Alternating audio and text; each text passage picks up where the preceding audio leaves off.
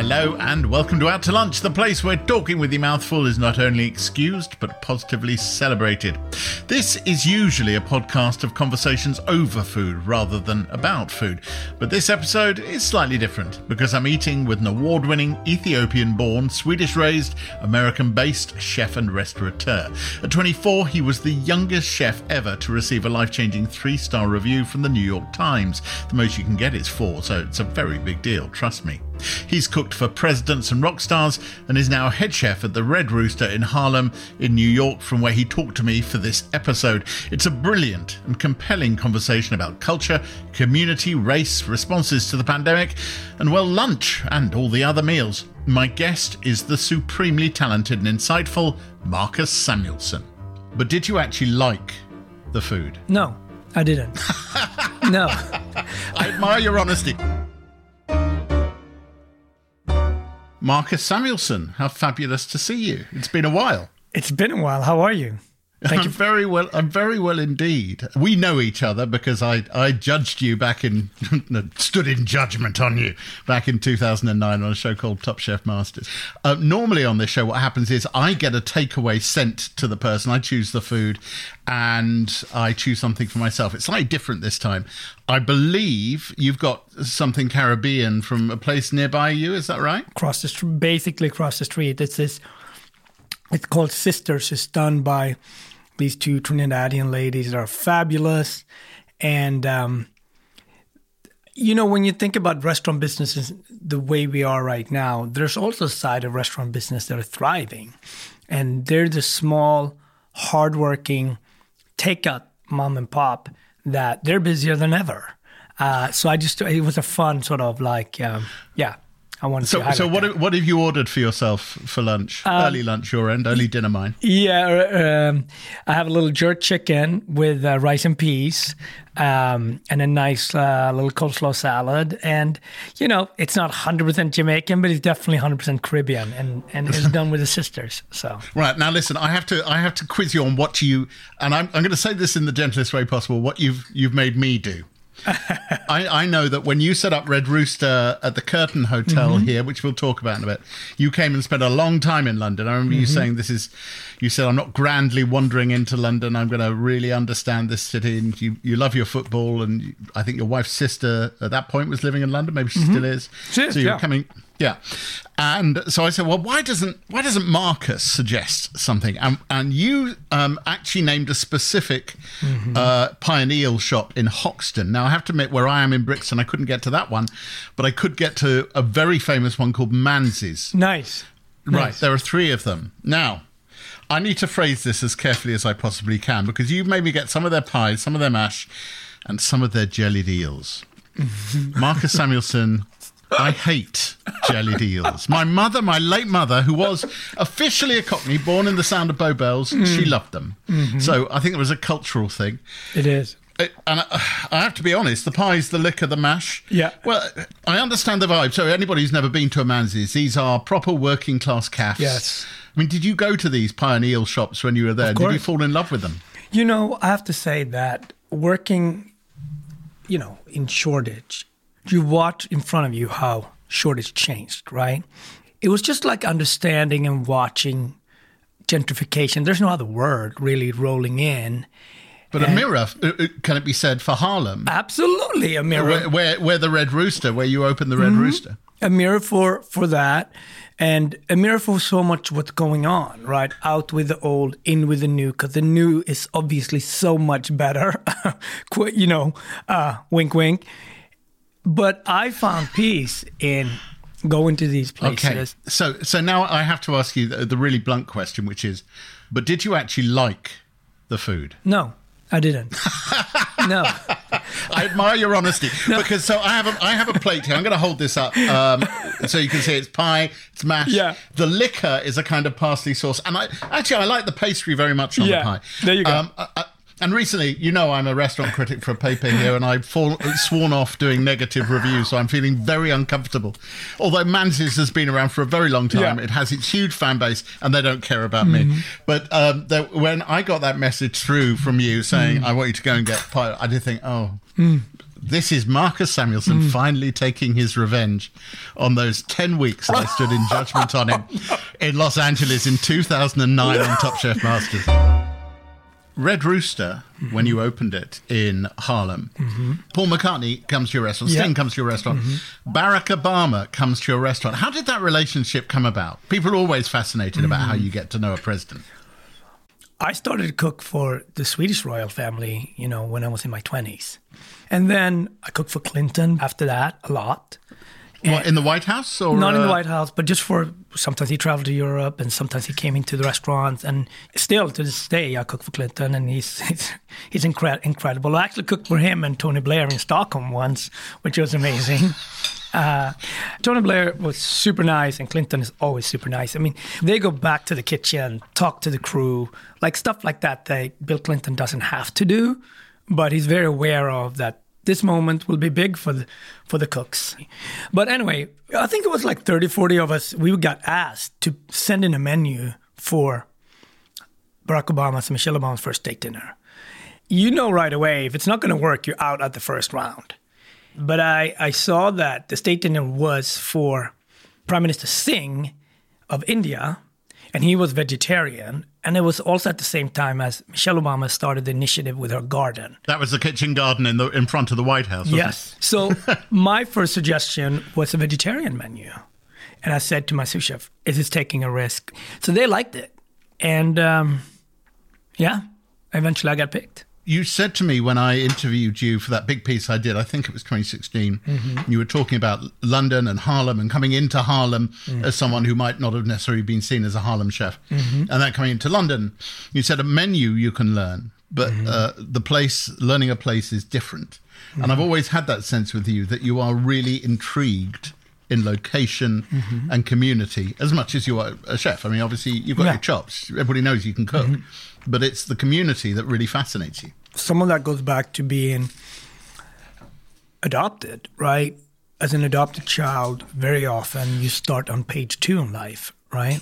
But starting on page two also prepares you to survive in a different way, but also adapt in a different way. It's not just an adoption story. You were born in Ethiopia, and you and your sister and your mother fell ill with tuberculosis. What happened then? My mom, um, being, you know, having us two small kids, we were about two and, and five, my sister and I, and she walked us into a hospital. Like She walked us into Addis to the capital. Not only did she do that, she found a Swedish funded hospital that had great ties to Sweden. So there were thousands of uh, thousands of kids there, right? But the nurse that took care of us, she said, These two kids, we can't just put them back out on the street. She took us in, and then she set us up to be adopted to a Swedish family. So there's so many ifs and buts, but I always say, don't take luck out of that story. Don't take kindness of of random other people out of that story because without those two things, my life would be very, very different. You, you've talked about how uh, a certain love of food emerged through Mm-hmm. cooking with your grandmother Helga. Helga's meatballs are still Yeah. on the menu at Red Rooster, are they not? Always will be, always. always. I took them off one day and we had a disaster. it was just a disaster. Service it was bad. I'm like, I'm never taking the damn meatballs off again. oh, you got superstitious about it. I, I just wonder whether, and I speak, I don't speak about it very much, and this is the only thing I'll say. I am the father of adopted kids myself, um, and I, I've looked into the whole subject. And control has always been one of those things. Your story is great, but you lacked any control over what happened to you in your early years, and whether in cooking you found a form of control. You took control of the world through cooking. Why cooking is so interesting is because very often it's all done out of control because the landlord can just decide that he or she is going to sell the building, or your financial partner can just say, "Hey, you know, we're doing something else." That's why the story of cooking is so different than, let's say, a singer or let's say a a, a painter. But when you've told me the story of your early years in European mm-hmm. kitchens, you went to some big hotels. You went to Georges mm-hmm. Blanc. You, mm-hmm. you cooked in some major Michelin-starred kitchens. And I loved it Wasn't there a point when you'd say you got so nervous before service you'd throw up? every day, two to three years. Yeah. If I'd been your parent at that Yeah. point and you told me that was happening, I'd have ripped you out of there within a second. I saw that, as sick as that was, I saw that as part of the procedure of working. That was part of the tax. Being yelled at was part of the tax. The receipt was that you learn how to butcher better than everybody, that you learn how to cook in a smarter way. I did the math. For me, it was worth it. Explain how you came to, to the US and New York in particular. I was in France. I was done at Georges Blanc, and I spoke to one of the chef de cuisines, and he just sat me down and said, "Hey, you're coming with me to Nice. We're gonna do this summer setup." And I said, "I'm not gonna." No, I feel like I've graduated after a year. I, I think actually I can do this on my own. And he said, "Let me explain this quickly for you. Do you know any black chef in the world, or do you know any black chef owned owned restaurant in the world?" And I said, "No." And I said, "That's your answer. It doesn't exist. So why would you be able to do it? I actually know he wasn't a racist. He is not a racist. It was just that matter of this is the way it is. I'm a chef. I'm offering you a, a path of simplicity here. Why would you go this other road of uncertainty? You know what I mean? And so, what? You decided then you had to be somewhere else? I came back and said I would leave. He said, maybe you should go to America. And I said, do you know anyone? He's like, no. I knew someone. One of my friends used to work at restaurant Aquavit in New York, which was fabulous Scandinavian restaurant. It still is a fabulous Scandinavian restaurant, and that's really how that connection. I knew I would get the job because at that point I worked at three star Michelin, two star Michelin.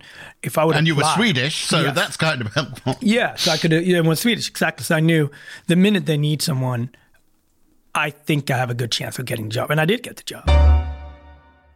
I mean, I don't want to lead you on this, but something rather dramatic happened at Aquavit, which pretty much made your career, didn't it? my career in many ways was such a reflection of its times, right? I grew up during an era of screaming loud chefs. I grew up in the era of very male um, dominated kitchens. I grew up in the era of incredible craftsmanship too, but also in the era of drugs. And it was something that always scared me. And uh, once I got to Aquavit, it was it was a party house. People party both back and front. In France, service was this thing that we lived for. In New York, service was this thing to get through, so you could get out to party, and that was a very very different side of um, you know the industry that I really hadn't been around. It was stuff that I knew kind of in our industry, but not at that level. You know, like I, I was surprised what a party scene it was. And this is 93, 94, no, this is 94, 95, 96. And I was like shocked that this was, whoa, you know, it was shocking. Uh, You became the head chef of Aquavit when the the then head chef suddenly died, which is quite dramatic circumstances. It was horrible. We, we, we had um, we had a horrible service where a lot of bad stuff happened. Chef was young; he was 32, 33, and uh, he went out to party that night and um, OD'd in um, just some bad cocaine. You know, and uh, he maybe had a bad service and maybe had some other issues, but he didn't deserve to die. He was not a bad person, and he did not deserve, deserve to die.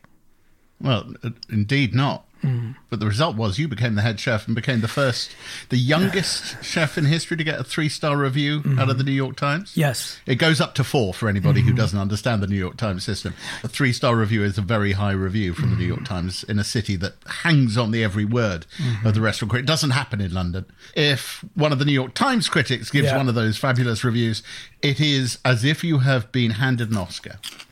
And that pretty much what happened to you, would you say? It changed changed my life. You know, Ruth Reichl truly, she was the New York Times critic at the time. Now she's a friend, I have talked to her after that. And she did give me the benefit of the doubt. It wasn't like we were perfect, but she did see that we were cooking and there was an ambition and there was an intent there.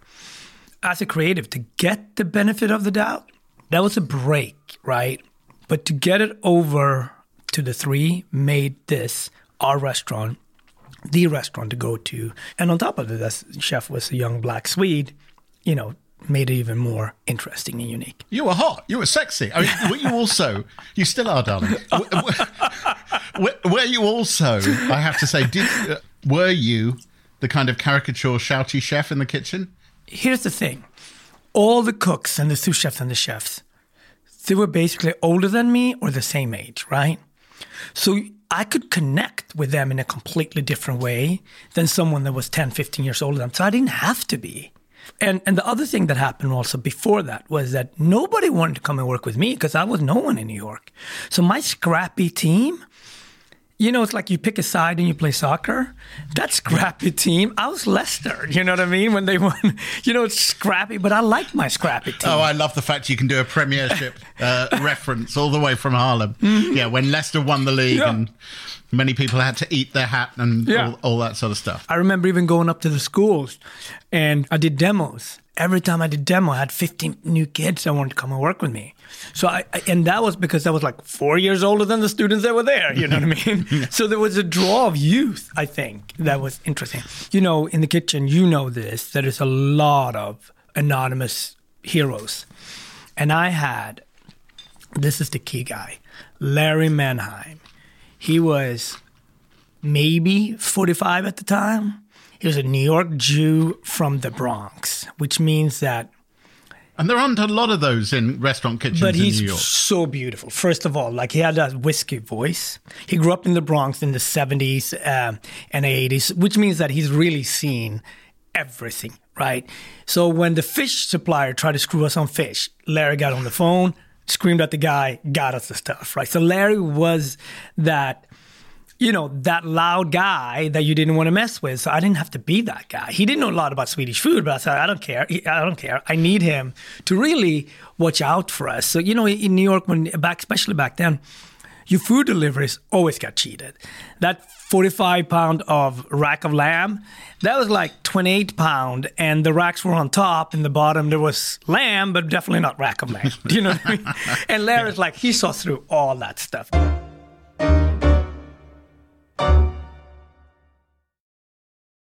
Do you ever wonder how celebrities order food? Like, is Sarah Paulson a Diet Coke or a regular Coke girlie? Some peasant coke? No. Or how does Sofia Vergara order a pizza? No, no, no tomatoes. I cannot eat tomatoes. Tomatoes? Yes. Are you cool with mushrooms? Not really. If these are the details you need, and I know you do, I have the podcast for you. I'm Jesse Tyler Ferguson, and on my podcast, Dinners on Me, I take some notable friends of mine out to dinners in Los Angeles and New York City. Listen wherever you get your podcasts. That thing was delicious.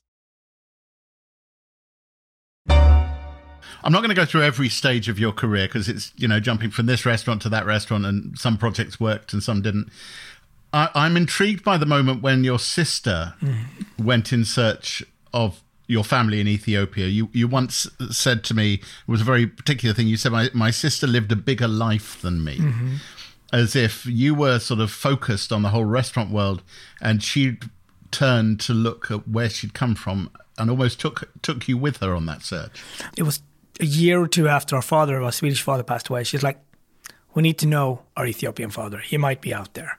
I was like, "I don't have time for that." And she's like, "Well, I'll do it," and she really did. And three, literally three years later, she's like, "I think I found him," and that was complicated to me because I said, I want to run it by mom if we're going to go there. And then when I called up mom, and mom was like, absolutely, this is so exciting. We have to find out. And that at least, it got me more excited about it. And I was like, all right, let's go. I'm in, you know? Just to clear the story, you found what seven half siblings? Yeah, yeah, yeah. Um, and I know that you supported them through their education. And you went to give a speech at uh, the CIA, not the spy outfit, the Culinary Institute of America. What what happened there? There was a very particular question, yeah, wasn't there? I mean, um, when you speak to students, it's one of the freshest, best experience because you don't know what the question's going to be, right? So these kids, they were asking me about food in Japan, which I could speak about food in food in France, and then one kid just asked about what about Africa?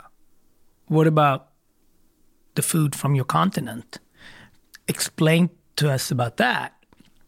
And I'd been to Morocco at that point. I even been to South Africa, but not with. And I just done these chef trips where you go in, you cook for the client, you fly back, and you can kind of say you've been to Marrakesh and you've been to Cape Town, but you really haven't, right? And it was that idea of he just really took me off my game. And I think stuff happens for a reason. It was that, it was 9 11, it was the meeting of my father. There was many things that happened in those years. So I was like, uh, Where, were you in the city when 9 11 happened? I, I wasn't in the city, but the week before, and then the weekend before, I cooked at Windows of the World.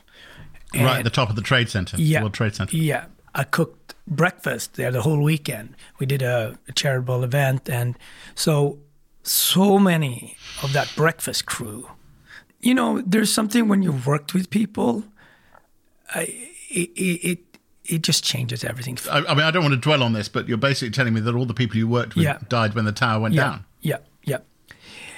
It was the first time when I really doubted a couple of things. Who am I cooking for? What am I doing here? I started to ask myself real life questions, you know. Something broke, right? And once something breaks, it's very hard to go back to it. You're still going to put in work. You're still going to do what you have to do.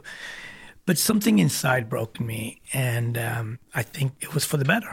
How is your food, by the way? I can see you spooning it away. It's good. It's it's uh, it's a little cold now, but it's one of these good Jamaican meals that I'm going to pick at it all afternoon, probably back and forth. And you know that did that they- jerk, that jerk's just going to get nice and hard, uh, you know, like spicy, and you know, it sits on your lip for a while. But it's Yeah. also when you get in there, you talk to the sisters. They make their roti. They're always uh, complaining about each other, which I love. So it's a good back and forth, right? And God forbid if one of them had off, then the other one comes in sour the next day, and you know what I mean? Like it's good. They've been in business for twenty years, and it's just a good story.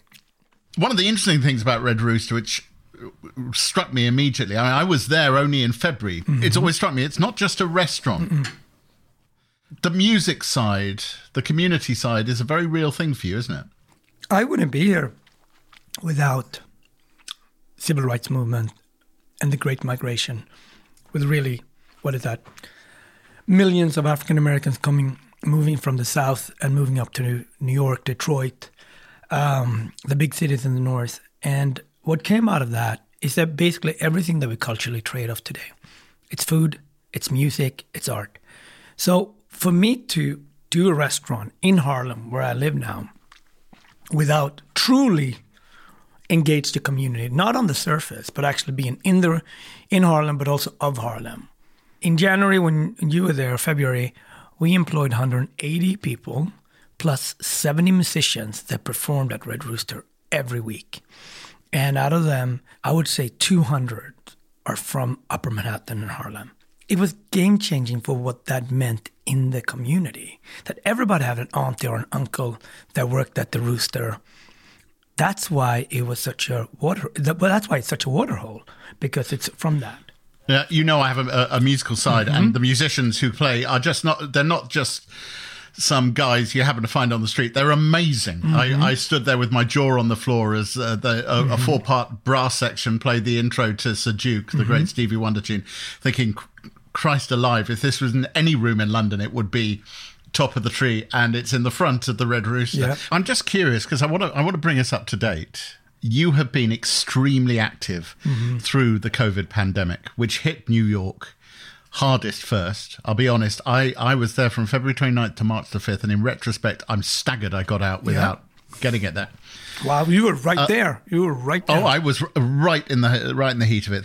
But you've been incredibly active, and I'd like to talk about what you've done. Hmm. But I wondered whether your proximity to power, cooking for prime ministers and presidents, seeing that they're just normal people who do hmm. stuff, was what empowered you to do stuff. there was a couple of thoughts in my head. Okay, just like at 9 11, I'm an immigrant. If I'm going to take my family back to Sweden, this is the moment, right? When the pandemic hit, Yeah. you mean? Yeah. But then the other part of me going out, just going to the supermarket, I said, this would be the biggest cop out. Here you've been a huge benefiter of everything that Harlem, and Harlem has always been behind you. And I felt like I worked for 25 years and I come so far, and now why is this happening? But once you put your fear away that this is happening, this is not about to happen, this is happening, right? It gave me strength and like, I can't leave. There's no way you can leave. And Harlem turned quickly from being on the cusp to the lines to all the community kitchen, the increase of drugs, like the, the catastrophe. It didn't go from a, you know, a, a middle class area to a little bit less middle class. It went from what it was down to the gutter within 25 days, right in front of me.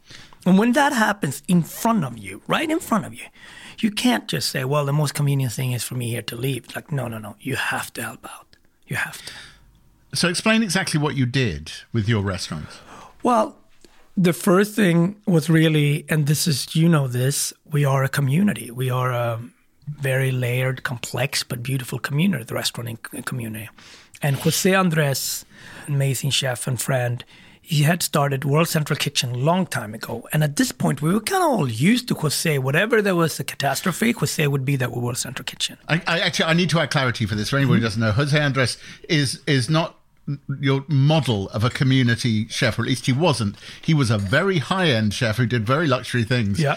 You know, restaurants in LA and restaurants in DC, wherever. I mean, fancy, fancy chef. And he became something else very quickly. Well, really, the the Bob Geldof of chefs, I would say. You know, yeah, yeah, fair enough. I'll go with that. I, I mean, he he went to Puerto Rico after Yeah. the disaster there, and he basically s- started feeding the island, didn't he? yeah, absolutely. And I called Jose, and he said, "We'll be there." I'm like, "No, we need you. No, no, we'll be there." And then, like three days later, and this is like right March 10th, something like that. March 15, we closed Red Rooster. March 18, we opened back up as a community kitchen. And that did that transition, and ex- we, we were about to find out, right? So through World Central Kitchen, we announced that we will be serving the community. You can come and pick up food from us. We'll cook it. And every day the line got longer. At our peak, we served 1,500 people a day. But since March 15 until last week, we served our restaurant alone over 200,000 meals. So it's a, it's a big number. Where did the funding for this come from? we had to do it collectively. I mean, Jose was out there. We put a fundraiser together. We used to have our food festival called Harlem EatUp. I turned that over. We turned that over to something called Harlem Serves Up. We got people like Michael B. Jordan, the actor. We got people, you know, of course, Bill Clinton stepped up, and we got all the celebrities that we knew to do a fundraiser with us that reached millions. How much money did it take? Well, I think it's. I, I don't know the final number. I do know that Jose and World Central Kitchen probably raised hundred million dollars. You know, because it was done. Obviously, it was not just for the Harlem chapter, right? I mean, you you have a restaurant in Newark. You got another one in Miami, Yeah. and they were also involved in doing this Exactly. as well. Yeah. So collectively, uh, I knew we, our restaurant and our communities have served about 750,000 people. Uh, but our restaurant in, in New York specifically served over 200,000 meals. It's not the only thing that's happened during this crisis. Mm-hmm. Um, obviously, the death of George Floyd and the Black Lives Matter uh, movement led also to a sort of conversation about race and ethnicity in the restaurant world. One that particularly the LA Times, the New York Times have engaged with. And you have been on the trail of the, the story of immigrant communities and food, particularly through your PBS series, No Passport Required. Do you think there's greater understanding in the US, even allowing for the fact, and I should say, we are talking before the election. This may actually finally drop after the election, so we don't know what's going to happen. But do you think there is a better conversation about race and ethnicity going on in the US at the moment, or is it just a bloody mess? Wow, that's such a packed. Yeah, I it's a- I like to keep no, them- but that keep them small. And England is part of that, right? Because England Yeah, is obviously, you know, I think it's.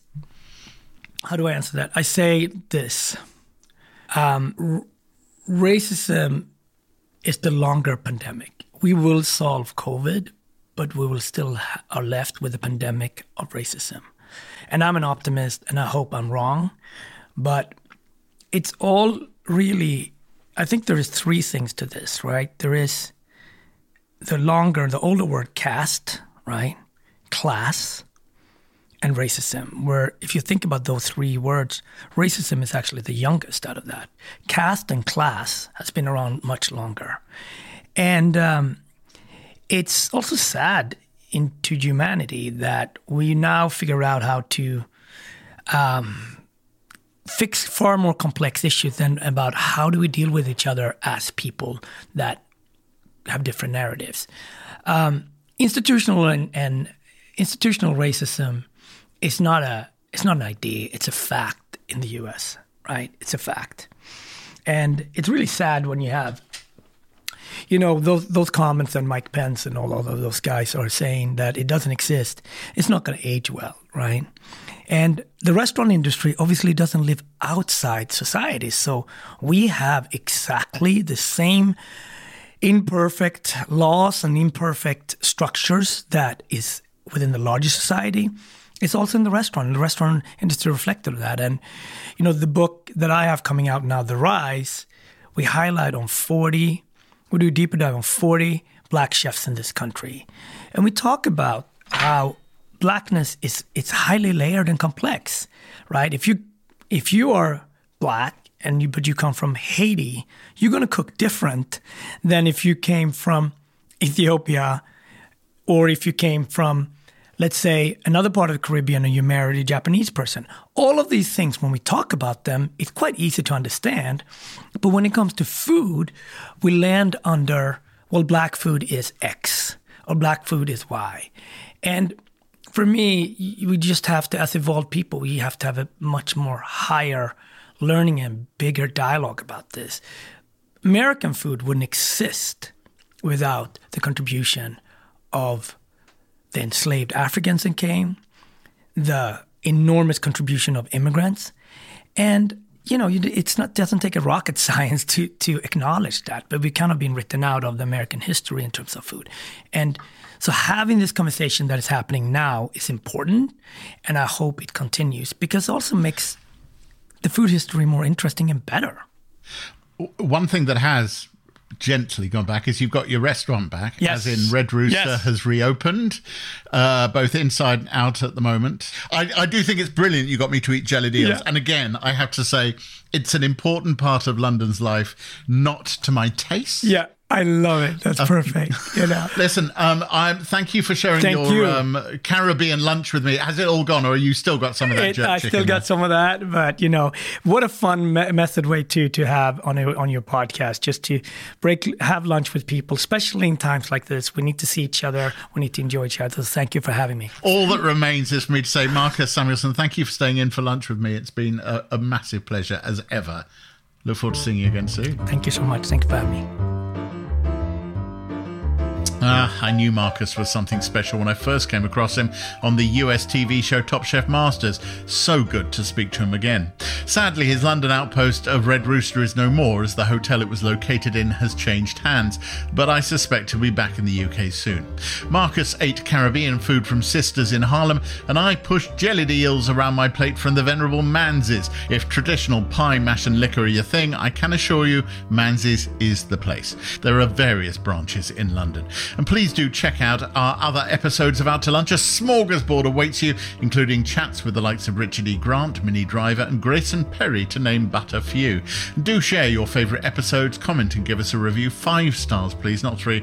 We're not the New York Times, you know.